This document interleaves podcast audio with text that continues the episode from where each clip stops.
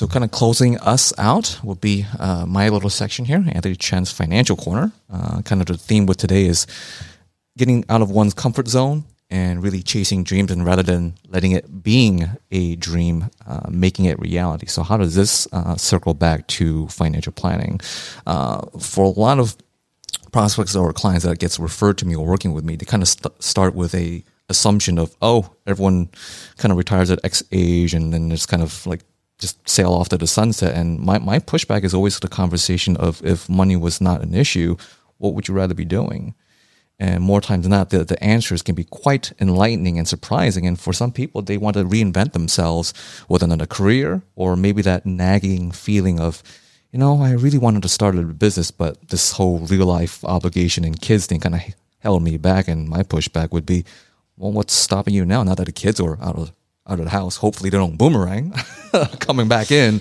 But uh, so the conversation is when we're having a conversation uh, of retirement, creating financial planning goals, is start with an end in mind in terms of what is your quality of life.